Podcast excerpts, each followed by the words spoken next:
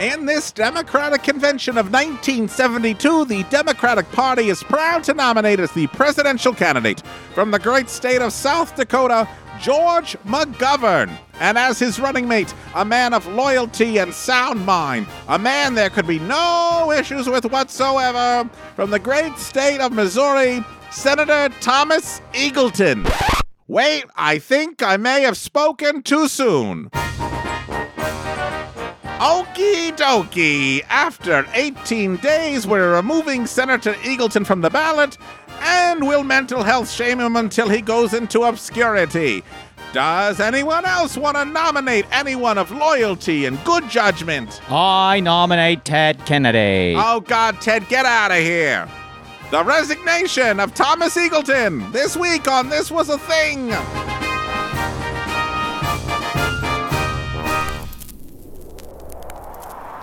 This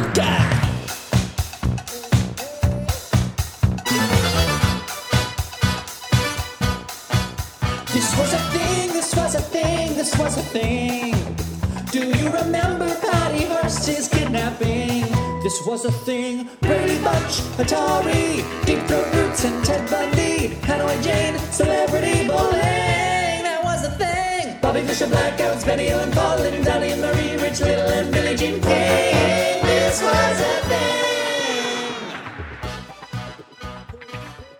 Hi, I'm Ray. And I'm Rob. And you're listening to This Was a Thing, the podcast that dives deep into the cultural happenings of yesteryear. And on this week's episode, we are talking about Thomas Eagleton. Or the Oh. Thomas Eagleton affair. Now, this was a thing because it mandated background checks on those running for higher offices, and it made Americans openly debate what part of a candidate's life is private and what is public. If you're a political junkie and you think of 1972, the scandal that most likely comes to mind is the break in at the Watergate Hotel, a scandal that toppled the presidency of Richard Nixon. Had that crime not been committed then, we most likely would say the biggest scandal of 1972 was a man named Thomas Eagleton. Who might have been our vice president had his past not emerged? What was his great sin that forced him to leave the ticket? Well, let's find out on this week's This Was a Thing. All right, folks. So if you remember from our one of my favorite episodes, which was the 25th Amendment, the role of the vice president. I love the 20. Okay, once again, folks, I majored in political science. Thank you. Precursor. And I never get to use this. I feel like the guy on SNL who's like the guy who bought a boat. it's like, well, actually, the electorate works this way. Um, so one of my favorites was the the uh, the death of William Henry Harrison. Because when John Tyler took over, nobody really knew if John Tyler had taken over because apparently the Constitution wasn't clear enough. So the thing about the vice presidency is nobody really even thinks about it. In fact, one former vice president said the vice presidency isn't worth a warm bucket of spit. Uh, I'm sure there was another word used, but uh, we'll just say spit. Now, the vice presidency used to be, up until Al Gore or so, used to be mostly a ceremonial position. It was a position nobody even really wanted. and even presidential candidates at the last second were like, oh, we should probably pick a vice president.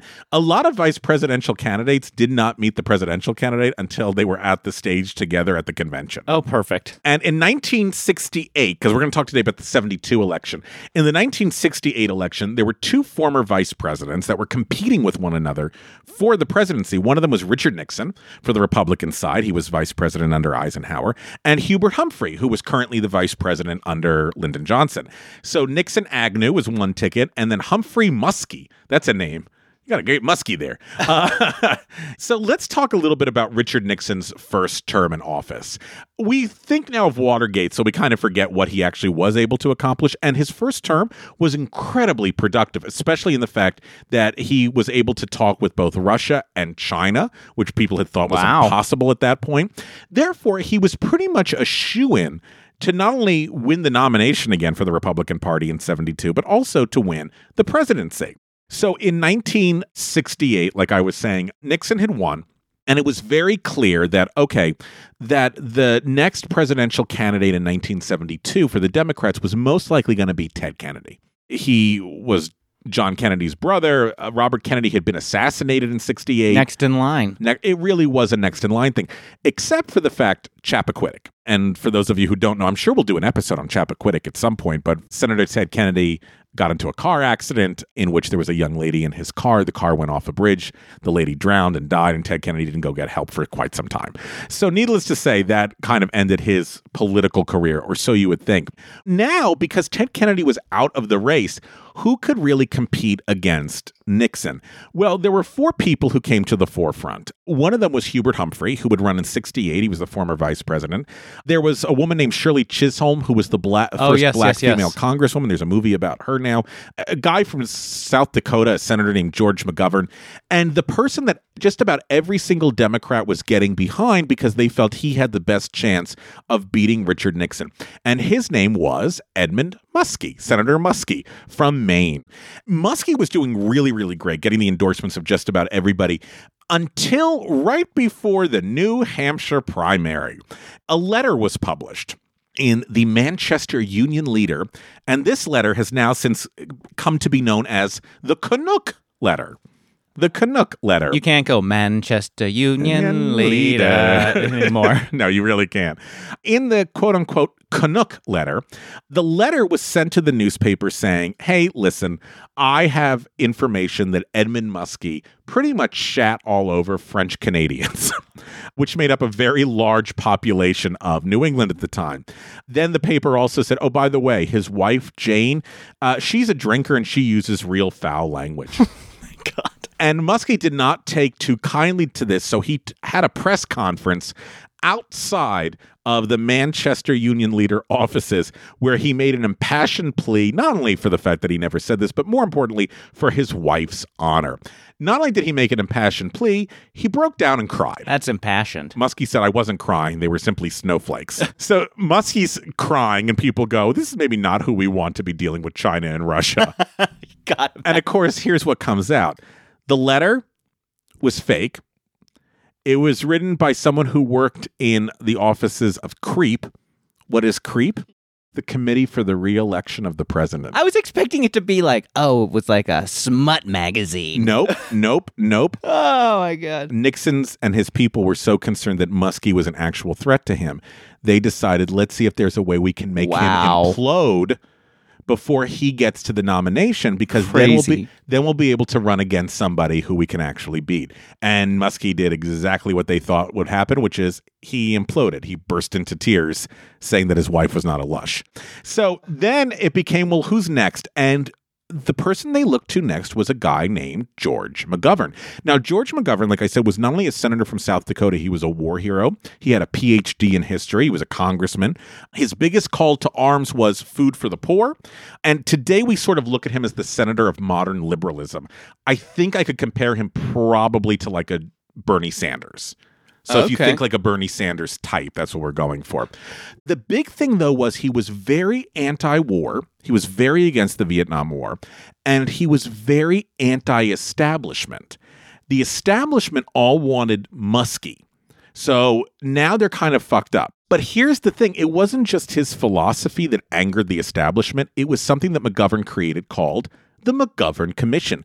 In 1968, the Democratic Convention was a nightmare of a time, and McGovern created a commission to make sure that the same mistakes didn't happen again in the future. And what that did was it diminished the power and clout of established Democrats. So they were so pissed at McGovern for taking the, their power away, they vocally supported Richard Nixon in the general election. Wow. McGovern ran, though, if he wasn't establishment, was this is so Bernie Sanders, a grassroots campaign. And his campaign was run by a guy named Gary Hart. Gary Hart's idea of let's make this a grassroots campaign. This is a campaign of the people. That's going to get us to the nomination. Great, makes sense. Except there was a little bit of a problem. Very soon after it was clear that McGovern was probably going to get the nomination, there was a very famous columnist named Robert Novak, a very conservative columnist named Robert Novak.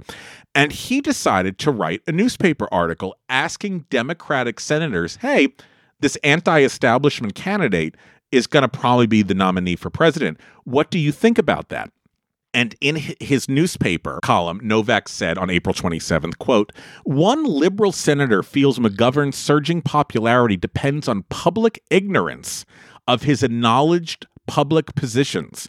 This senator who said, I don't want to get named, don't name me, said, quote, what the people don't know, McGovern is for amnesty. That means all the draft dodgers get cleared, abortion, and legalization of pot. Once middle America, Catholic middle America in particular, find out, he's dead. So, with that, McGovern became what was known as AAA. He was the AAA candidate amnesty, abortion, and acid. Oh, and this God. is this is somebody from his own party. This isn't a Republican. This is a Democrat who's like, I don't want to go on record, but this guy is AAA. Hubert Humphrey, who was still in the race in the primary, started to use the AAA against McGovern. Now, this was a miracle because someone in McGovern's own party was saying the obvious. McGovern will split his party if he is the nominee, meaning Nixon is bound to win re-election. Nixon, don't even bother moving out. You're going to stay.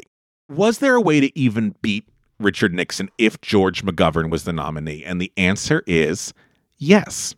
There was. Okay, today it's very hard to imagine that the vice presidential candidate would be someone who was not picked out before the convention, but many times back in the olden days, the vice president was an afterthought because, once again, the position really had no sway. The logic of picking a vice president is always one of balance. The vice president has to give the ticket something that it does not have. Harris gave Biden diversity, Pence gave Trump morality, etc. The only time it's ever really broken the mold was Clinton Gore because Clinton and Gore were both from the same region, of the same age, with the same philosophy. That was the only time it sort of is like broken the mold. Gore there. created the internet. and he created the internet. Like all presidential campaigns, the McGovern campaign began to look at polling, and it was clear that there was one way that McGovern was going to win in 72 against Nixon if the ticket was McGovern Kennedy. Yes, Ted Kennedy is vice president. Yes, he killed a woman, but his family had suffered so much. And he's gonna be vice president. And he was Catholic and he was establishment. Okay, we might be able to pull this off if Kennedy joins us. Now let's go to Miami, 1972, for the Democratic National Convention. Do you have your shorts? I and my beach towel. Ooh. So we know how primaries work now. The primary candidate who gets the most primary votes gets those delegates from the state, and that person is then the nominee. But what if you've pissed off a lot of your party? Maybe they don't want to make it so easy for you. And that's what they did to say, fuck you, George McGovern. The entire campaign pretty much narrowed down to the question of California's 271 delegates. Who owned the delegates? McGovern had captured all of them in the June primary because California is a winner take all state. But as the party's credentials committee met, met in Washington, they formed a Stop McGovern coalition. They succeeded in nullifying California's winner take all rule. And that stripped McGovern of 151 delegates, sending the fight to the convention floor meaning we're going into the convention and we don't know who the candidate's going to be, which was not Ugh. uncommon for a long time. But this, at this point, we've sort of gotten over that. But either way, it's sending a message to the electorate. Yeah, not even the person's own political party wants them. Eventually, McGovern did get the nomination. And he's like, this is fine, but it's going to be in great shape because once we get Kennedy on board, then it'll be smooth sailing. Except Kennedy was sailing in a yacht, not at the convention. He did not want to be the vice president. And so McGovern's team was like, we haven't really thought of anybody else because we kind of always assumed Ted Kennedy would do this. Kennedy said, nope. He's like, you should look at either Wilbur Mills or the Boston mayor, Kevin White. McGovern was like, uh, no. So he went to Hubert Humphrey, who was the vice president under Lyndon Johnson. And Hubert Humphrey said, nope, this job's not for me. I'm done. so in less than 24 hours, even less than that, I should say, a vice president had to be named. McGovern said, listen, I'm looking for a man, sometimes a woman. I'm looking for a man. It's on who- Craigslist. on Craigslist, uh, MSM, who had identification with urban affairs, had ability, the stature to assume the presidency, and a national rather than a regional appeal. Catholicism was understood to be helpful, if not vital. So within a few hours, a very narrow list was created that and on it was the chief of the DNC, Lawrence O'Brien, French ambassador Sargent Shriver, Boston Mayor Kevin White, Wisconsin Governor Pat Lucey, Connecticut Sa- Senator Abraham Ribicoff, Minnesota Senator Walter Mondale, and Missouri Senator Tom Eagleton. Eagleton all the way at the end of that list. By 12:30 p.m., Mondale, Ribicoff, Wisconsin Senator Gaylord Nelson, and Kevin White all said no. So McGovern's like, I need to name someone in like two hours to be the vice president on this ticket. Can we think of anybody? And somebody said, What if you looked at Thomas Eagleton? So at three o'clock, they called up Thomas Eagleton and said, Do you want to be the vice president?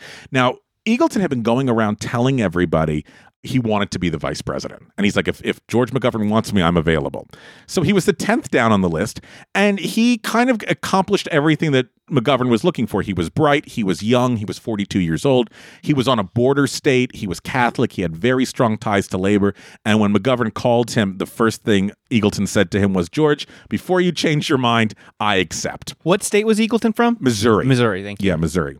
And at 1:40 a.m., because it had taken so long for all of this to happen, at 1:40 a.m., the ticket was finally slated McGovern, Eagleton. And because it took so long, McGovern gave his acceptance speech at three o'clock in the morning. It is thus with deep humility in the face of the responsibility you've asked me to assume, and with profound gratitude to you, the delegates, and of course to Senator McGovern, that I accept your nomination. And it actually might have been good that people were sleeping because McGovern's first big choice as a presidential, or I should say, the first choice a presidential candidate makes, it's huge, is hiring the person to succeed him and run the country. And with Thomas Eagleton, we're going to have a few problems. Who was Thomas Eagleton? Well, like I said, he was a young Missouri senator. He was 42. He was the youngest attorney general in Missouri history. He then was the lieutenant governor of Missouri. And when he was slated to run for the vice president, he was a first term senator who was really only known for being fiercely anti war. But his biggest assets were simple McGovern had alienated big labor and working class Catholics. Eagleton was a devout Catholic and very anti abortion he would win back the McGovern votes that McGovern had lost. Plus, if McGovern gets elected in 72 and 76, then in 80, Eagleton could run as a young man. This might work out quite well, except Uh-oh. for a phone call that came into McGovern's headquarters in South Dakota just a day or so after Eagleton was named the vice presidential candidate. The caller simply said, Check on Senator Eagleton's background. He has a complicated medical background. And hung up. What does that mean? Is he dying? Is he sick? So Gary Hart called Eagleton staff and said, We got this call. What does it mean? Would they look in? And, and the Eagleton staff said, We'll look into it. But before Eagleton staff could really call Hart back and look into it, the McGovern campaign knew exactly what made his medical background so complicated. And in 1972, it was worse than a disease. Hell, FDR was elected four times with polio, and no one blinked when Eisenhower kept having heart attacks. But this was a medical condition that most of the country just didn't understand.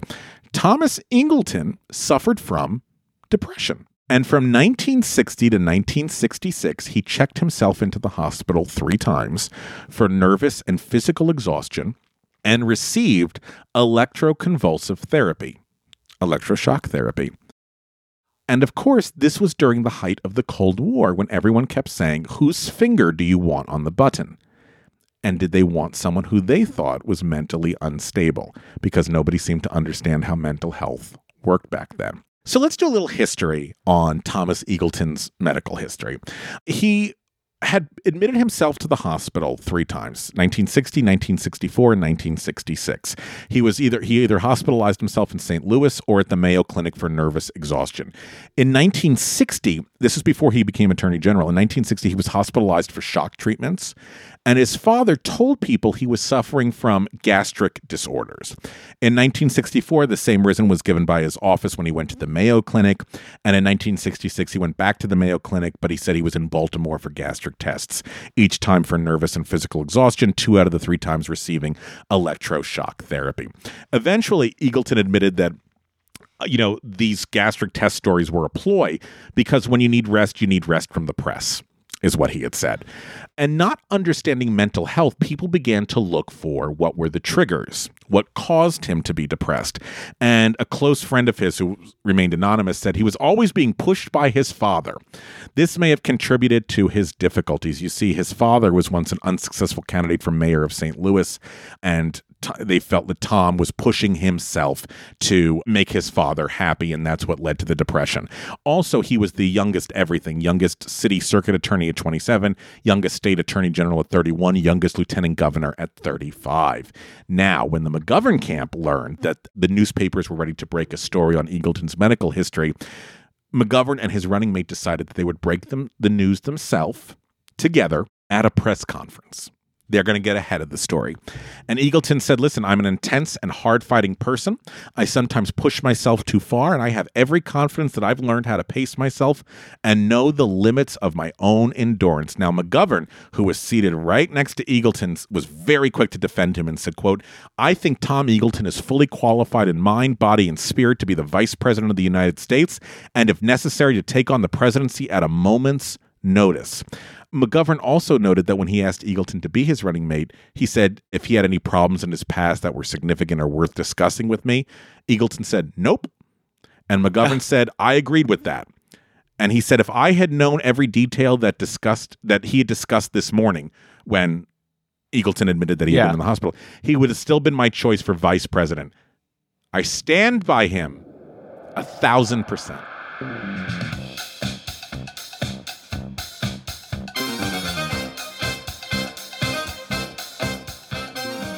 Happy New Year, Ray. Happy New Year, Rob. Any resolutions? Yeah, to be more generous. You? Same. I wonder if any of our listeners wish to be more generous too. Well, listeners, if generosity is on your resolution list, head on over to patreon.com. That's P A T R E O N.com and search for This Was a Thing and set a monthly donation. Even a dollar helps us. Your contributions help us continue doing what we're doing.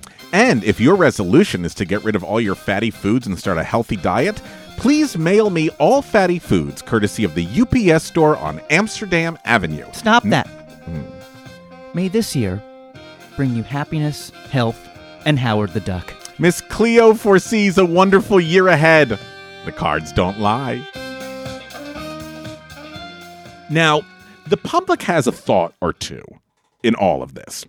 A secret poll of Democratic county leaders in Wisconsin, a very strong, like McGovern state, found 38% of those interviewed believed Eagleton to be so serious a drag on the ticket that he should go. Wow, 38. 38. But that's a minority. Yeah. And in a poll carried out for Time magazine, 76.7% of those interviewed said that Eagleton's medical record would not affect their vote at all. And when you think about it, his first hospitalization was in 1960, and he became attorney general in 1961. And the people of Missouri were never affected. Yeah. I- I- he he had no problems doing any of those It duties. all- yeah. Here's some interesting news footage of the the time period of people being interviewed about this. A nationwide telephone poll conducted by the Albert Sindlinger Organization indicated that among those persons who have discussed the Eagleton issue, 60% are sympathetic towards Eagleton. About 30% expressed a negative feeling towards Senator McGovern for being caught unawares. Oh my God! So now McGovern didn't know what to do. Damned if you do, damned if you don't. But the inability to decide was not looking Yes, good. not helping. here was the thing that I don't think anyone could really figure out. Was there a concern that he had mental health issues? Was that the concern? Or was the concern that he didn't disclose that he had mental health issues? No matter what, people seem to have some sort of problem with it. Either one that he had the mental health issues, which made them worry about him taking on the job, or that he did not disclose it to people. And major Democratic leaders told McGovern publicly and privately they would not vote for the ticket which made the unpopular McGovern worry even more. And you know how you can tell that this was really bad? Richard Nixon told all of his staffers and campaign people, he said, don't bring this up as weaponry for us. It's like, don't. He's like, they're going to bury themselves. He's Yeah, like, we don't need it. He's like, we don't need to add to it. Can you imagine Richard Nixon being like, oh, no, we have to have some sympathy? like, "Hmm, we're going to cross a line. Now, not long after the news of the hospitalizations broke, we're now going to have what's called the Jack Anderson problem. The next shoe was going to drop, and it was something some had heard of about Tom Eagleton, but never really had paid that much attention to that he had had a very bad drinking problem. And the reason he disappeared quite often had nothing to do with mental health, but that he just simply needed to dry out. When he first arrived in Jeff- Jefferson City, Missouri, the rural, stodgy state capital, people were not really overly pleased with him because he was such a young up and comer. And so people started to spread rumors that he was a major alcoholic, even though there was no basis to the rumors. Now, this was just about all columnist Jack Anderson needed. And on his radio program, he said, quote, that a high ranking Missouri official told him of Eagleton's countless encounters with the law, being arrested for drunkenness. Now, when he was asked for proof, he had nothing, which meant Eagleton could take on Anderson, and that made Eagleton look incredibly tough. Yes. Is there any fact or circumstance, however far fetched, uh, that could be possibly a basis? I mean, were you ever stopped and questioned or made to walk I- down a line? I is have there- never been stopped and questioned in any sense with respect to alcohol. Never asked to get out of the car and walk a line or blow up a bag or cough. You do that with your physician, I guess. But um, uh, the, the answer to your question, sir, is an absolute, unqualified no. At every campaign stop, Eagleton was asked whether he'd remain on the ticket, and each time he was defiant, and he kept saying, quote, I'm not quitting, I'm not getting out, we're gonna win this election, and I am going to be the next vice president of the United States. Now, while Eagleton was projecting confidence, McGovern and his team were just quietly shitting themselves. They couldn't explain to press and party bosses because they didn't know what to explain or how to even explain it. Eagleton's medical team was not turning over anything, and Eagleton felt that he did everything he needed to do. McGovern begged him to go on television and put the stories to rest and explain exactly what exactly he was suffering from. And Eagleton said it's not the public's business and I'm not going to put my family through that. So what we get now is sort of a two-faced George McGovern. So it was clear that a majority of the public did not care about Thomas Eagleton or his mental health issues. It did have doubts, though, about McGovern. And even McGovern felt he needed to do more, but not really. This is such a a, a, a, a tangled web that's been weaved. Just Oh, to- absolutely. It's just so much. Like, I, oh my gosh. So McGovern wanted to know what exactly the issue was that was plaguing Thomas Eagleton, and could it really impact his leading in any capacity? So finally, Eagleton said, You can talk to my doctors. And McGovern was granted access to speak to his doctors. And we don't know what that conversation was, but the doctor said something that made McGovern go, Oh, fuck. And how do we get rid of him, but still look like I haven't gone back on my word? Which was, I'll stand by you a thousand percent. So when McGovern went out and supported Eagleton publicly, he was holding secret meetings with potential replacements for Eagleton. The governor of Wisconsin, the DNC chair, Eagleton's doctor. Eagleton's doctor. Are you interested? Yeah. and the ambassador to France. McGovern felt good with these, and always in the back of his mind was like, Ted Kennedy will change his mind. And now he needed a way to drop Eagleton in a way that he could save face and look like a leader. He couldn't fire him. He can't fire anybody. and he knows the guy's depressed already. Yeah, come on, man. Of course, if Eagleton had left on his own, then it would be okay.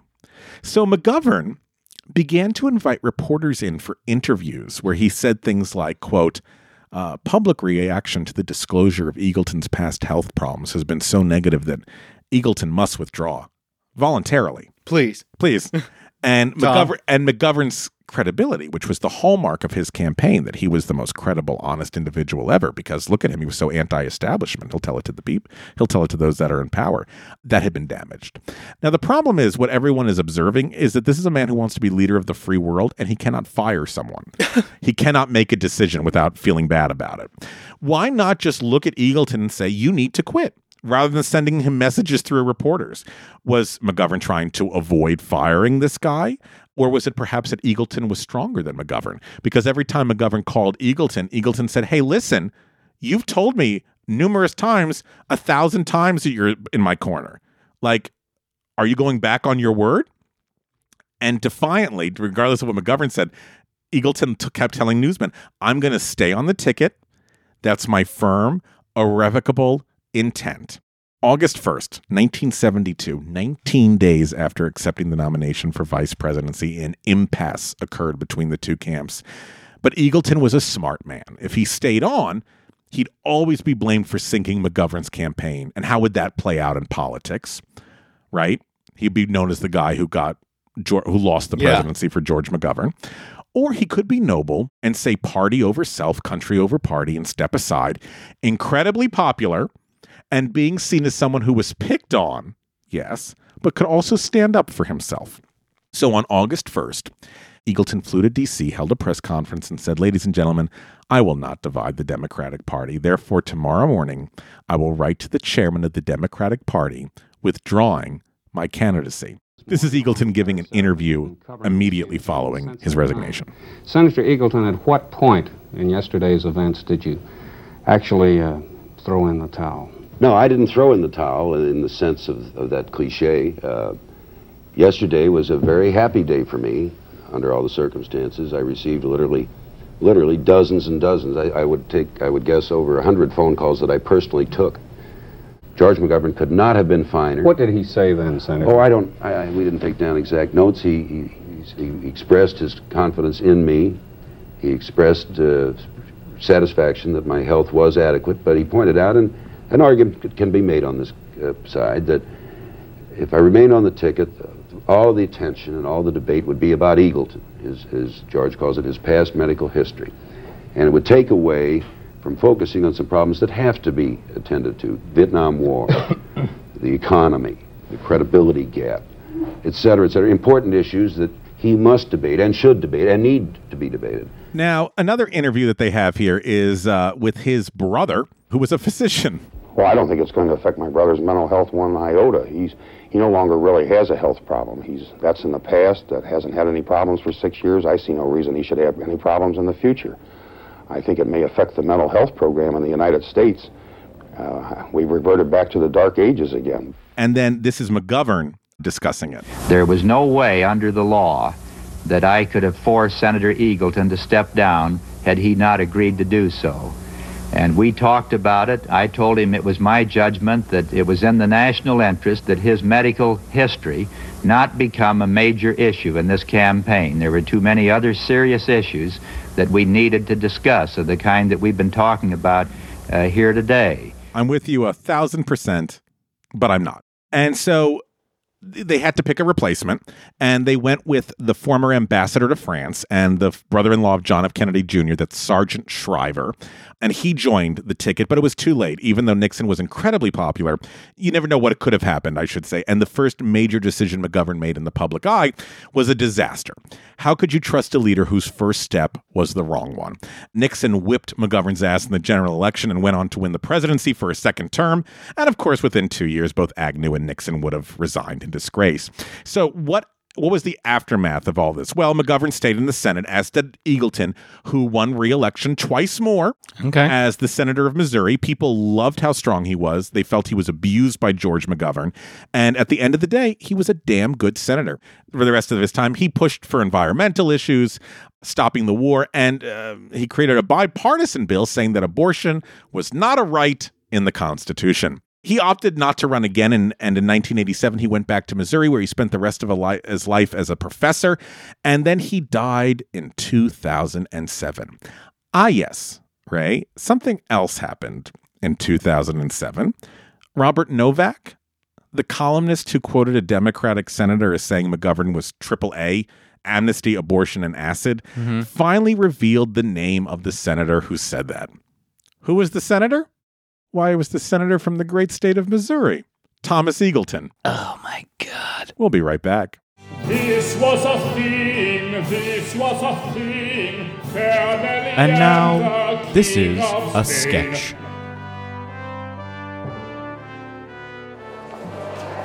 Uh, Mr. McGovern, any word on who your new running mate will be? Yes, we have gone through every Democrat imaginable, and no one wants to be vice president. Republicans have Reagan, so why can't we have an actor too? So we looked for a candidate who would never have been in a hospital or had electroshock therapy, has never seen a therapist, nor has ever been on medication. Therefore, I am pleased to announce my running mate will be a gentleman from the great state of California, Mr. Droopy Dog. Uh, Mr. Droopy, you excited about being vice president? Absolutely. I have never been so happy.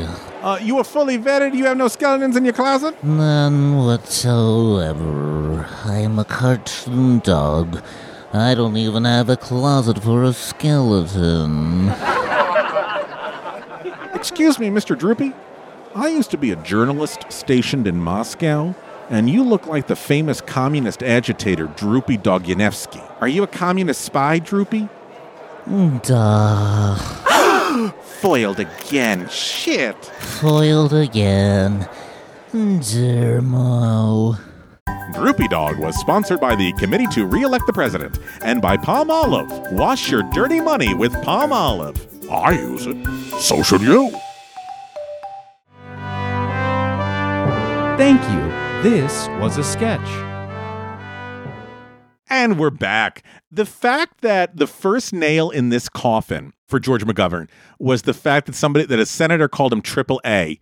And then the second nail was the fact that he had picked Thomas Eagleton. And Thomas Eagleton was the one who called him the triple A to begin with. Like if this was revealed in West Wing, it, you would have been like, oh, too much. Okay, Aaron. Too much. Well, it's interesting because West Wing covers some of the stuff that we're talking about here, which is if you remember, you know, one of the big things in West Wing is the fact that President Bartlet, ha- oh, hopefully not a spoiler alert if you haven't seen the series yet, he had MS and he did not disclose his MS. So the question is, is that something that people need to know? The vice president in the show, played by Tim Matheson, Matheson, uh, is yeah. an alcoholic, and he did not admit that he was an alcoholic right at the beginning. So the question then becomes is like what is exactly what is knowledge for us the people to have and what is something that is private. There was some feeling that such criticism was unfair and that mental illness should be regarded like any other illness and not held against a man once he is quote unquote cured.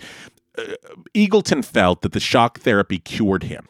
What he'd suffered from nowadays we would call bipolar 2. He felt the electroshock therapy had cured that. But the matter of all of this raised profound questions about what America expects of its public people and of itself, and how do we define strength and how do we define weakness. Now, the big thing that this led to was that the vetting of a vice president now is a massive exploration with specific people brought on to lead the search. It is the first major decision a candidate makes, and the impact of such a poor decision is what hit McGovern. The inability to make a decision, I think that's the finger on the button that people care about. No, yeah. I was trying to think like other times where the the choosing of a vice president sort of had a very negative effect on a presidential candidate. I can think of two off the top of my head. One was 1984 when Mondale chose Geraldine Ferraro. Mhm. Geraldine Ferraro was the first female on a major national ticket. She had gotten in some issues with her husband and accounting. The big one that I can think of though is 2008 when McCain picked Sarah Sarah, Palin. Palin because I think at that point when she came on and she was such a maverick to, to say the least um i think it, people were worried i think that that worried a lot of individuals so i don't know if that gained her gained mccain votes or if it lost mccain votes the question then becomes is it the voters' right to know about the medical history of a candidate, specifically their mental health? So, my question for you, Ray, and for our listeners is Was Thomas Eagleton in the right when McGovern said, Is there anything I should know? And he said, No, there isn't.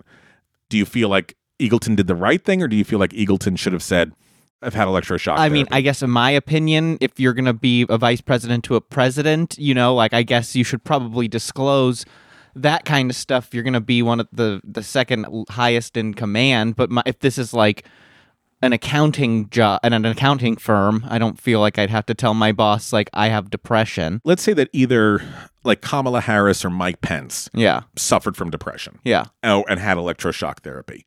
Do you think that it's our the public's right to know mm, that? I don't think so. One of the big things that happens, obviously, and this was really seen in the in the 2020 election year because both candidates were so much more older than a lot of other candidates that there were constant here's their physical Yeah. report here's their physical here's their physical here's their physical my question is is do you think that if we're saying that physical health is equivalent to mental health do you think that a mental health evaluation should also be made of the candidates and released to the public at the same time the physical is released and if so what does that look like That's just a that's a tough question. I mean, I guess would you be concerned if either Joe Biden or Donald Trump said, I'm not going to release my medical records. I mean, I would be curious why they're not releasing. Or you them. know what? I shouldn't even say Donald Trump and Joe Biden because that's not what we're talking about. We're talking about the vice president. So if Mike Pence or Kamala Harris said, "Yeah, I'm not going to release my," I mean, that would make me be more curious and want to know why they don't want to release it. would that affect your vote? I, I mean, I wouldn't be voting based on the vice president. You know, I mean, like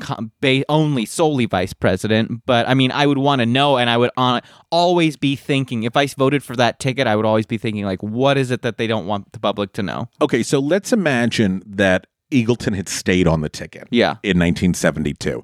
What do you think would have happened? I mean, I feel like it might have opened up, I don't know, dialogue more to talk about people having mental health issues earlier. I mean, it probably wouldn't have been that big, but I mean, if people were honestly talk, you know, you said 76% of the people, so three quarters of the United States said that didn't really care. So, I mean, that's.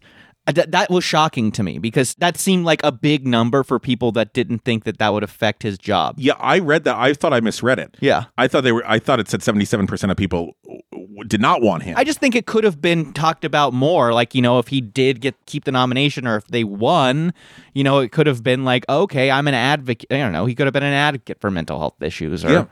it's still kind of taboo to talk about mental health issues, and it's and it's a huge. I mean, it's it's out more than ever, but still people are think it's a taboo issue. So do you think if this situation arose today, it would be a different conversation? absolutely, Uh, what I find really interesting in all this is that Richard Nixon said, "Do not politicize this." Yeah. Now, this is a guy who was breaking into other people's offices, sending out the Canuck letter, as as it got to be known, but said, "I have a boundary here. Don't use this for political purposes." The fact that he has mental health issues. I I think that's admirable of Nixon to not do that. One of the things I found really interesting was they interviewed a, a Democratic pundit at this time, and they said to him, "You know, how do you feel about all this?" And he goes, "I have no problem that Thomas Eagleton went to a psychiatrist." He goes, "We know what our people are dealing with. Can they say the same about their candidates?" That's the thing, exactly. Now, if you're Thomas Eagleton, tell me about saying that this guy's AAA and then saying, "Yeah, I'll be your vice president." it's crazy, but it's not shocking, and it just seems like that's politics I- is backstabbing, Yeah. backstabbing, What- backstabbing. What I love in this story is that these guys both fucked each other. oh yeah, That McGovern fucked Eagleton. Eagleton guy getting him off the ticket, and Eagleton fucked McGovern by saying this guy's not electable. Actually, this is interesting. Here's the clip from the TV show where Robert Novak admitted what was going on. Let me read another excerpt from the book, and Bob Shrum, I think you will be interested in this one. I had not been in touch with my source, Senator X, for 30 years. When I began working on these memoirs in 2003, I wrote him.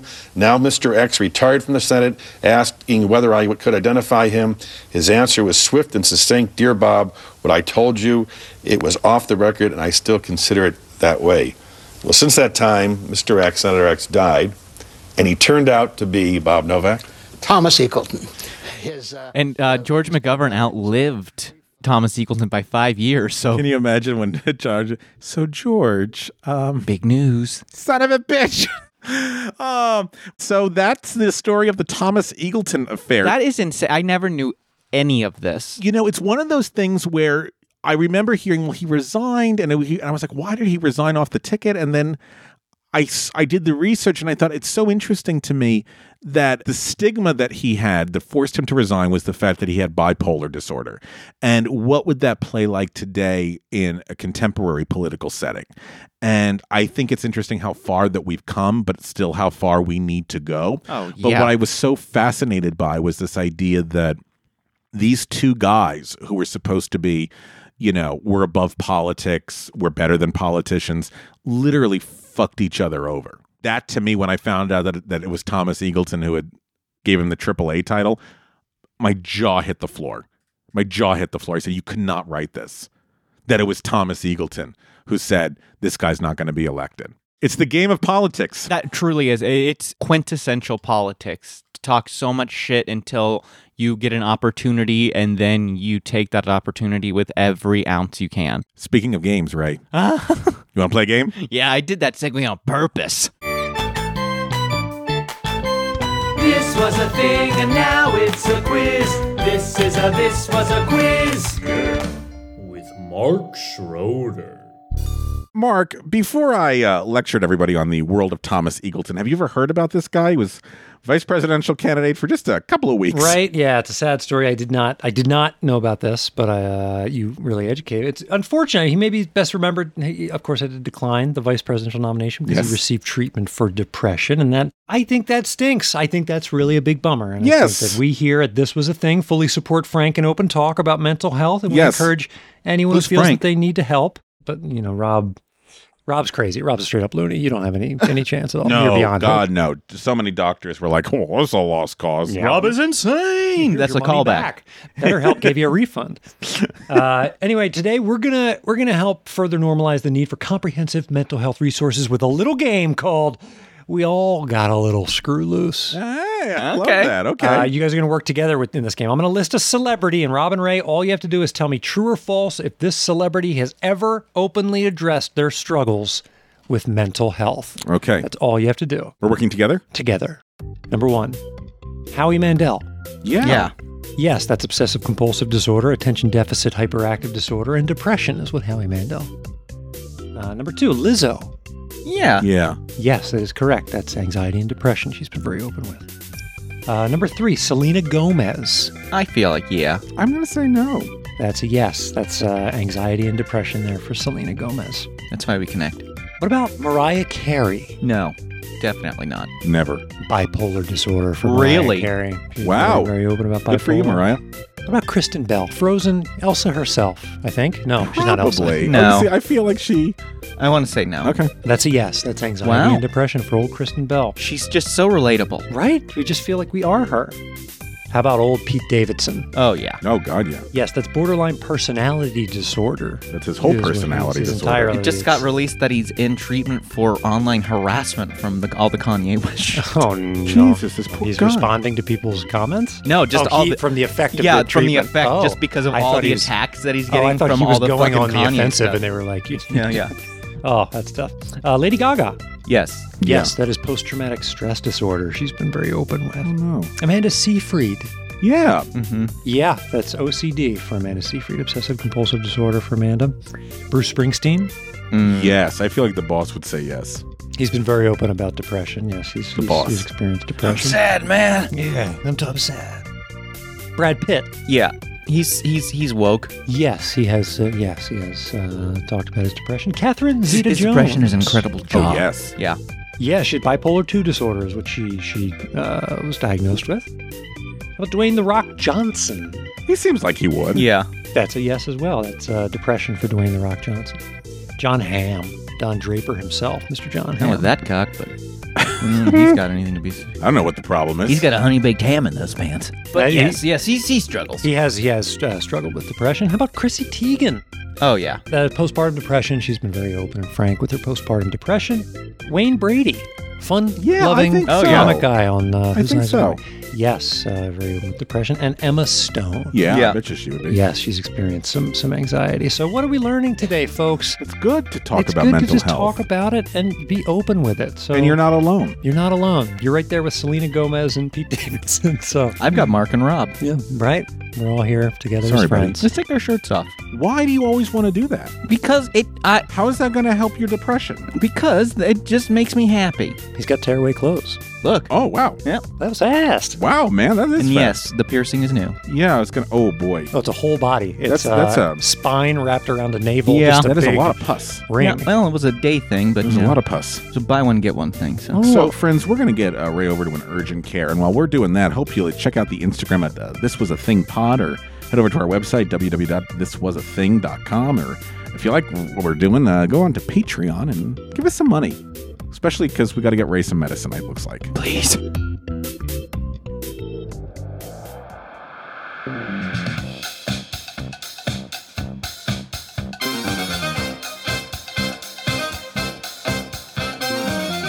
Thanks for listening to This Was a Thing, and a big thanks to the folks that keep this show running.